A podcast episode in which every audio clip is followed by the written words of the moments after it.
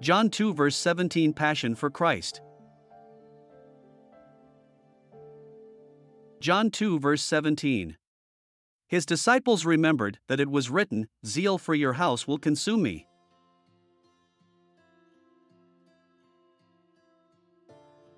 The Gospel, according to John, is the Apostle John's eyewitness account of what he saw, heard, and felt Jesus the Messiah did. In chapter 1, John states that Jesus, the light of the world, came into the world, and the world did not accept him. He came to save his own people, but his people did not accept Jesus as the Messiah, the Son of God. So, Jesus was not taken but was pushed away, and eventually executed by those he loved, even counting you and me. My 1 Samuel 1:20 Teaching God's Word website mission statement is, This is the gospel according to Samuel, my personal Bible study I like to share. But since that time, many of my family, friends, and church family have distanced themselves away from me. The disciples who followed Jesus saw his zeal and passion for the Lord's house. The religious leaders were confused by the actions of Jesus, questioned his authority, and asked for a sign to prove he was the Son of Father God. A person who has zeal for the Lord will lose family and friends, the passage where the disciple remembers that it was written, says that the family and friends will feel distant from someone who has a zeal for God and sometimes can't understand themselves.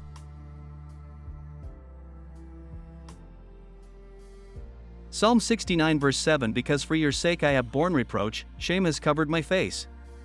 8 I have become a stranger to my brothers, and an alien to my mother's children. 9 Because zeal for your house has eaten me up, and the reproaches of those who reproach you have fallen on me.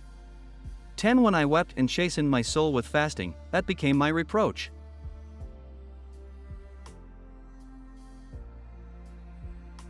The word zeal is written in the Holy Bible 36 times.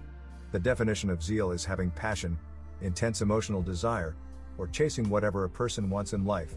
The Apostle Paul's zeal for God was so great he felt an urge to arrest or execute anyone who blasphemed God's name. The Lord knew Paul had a zeal for God's truth, so he corrected Paul in a blinding way and redirected his passion. To live his life in reality, how lead to everlasting life?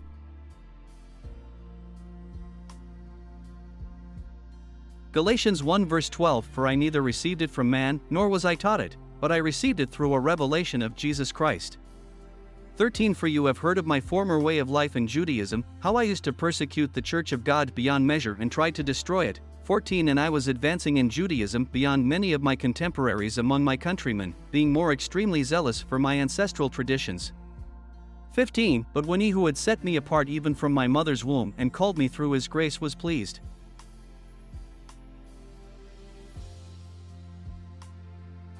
Rachel Joy Scott was a young girl shot and killed at Columbine High School on April 20, 1999.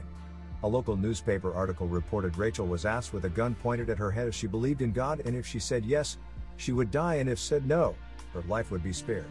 That statement is just a rumor because no one there is alive to say it is accurate, and her friend cannot remember because he was also wounded. All Rachel Joy Scott's family, friends, and enemies knew she had a zeal for the Lord. Her personality shows it, her life proves it, she loved the Lord and everyone she knew, she shows them godly love. A person who has a zeal for God wants to assemble with other lovers of the Lord and welcome others to God's house. A zeal to be a Christian or love and be like Christ is dropping lovingly. Sadly, Christian fellowship has been declining increasingly. School violence has increased the Columbine High School, and many have died, including students and teachers.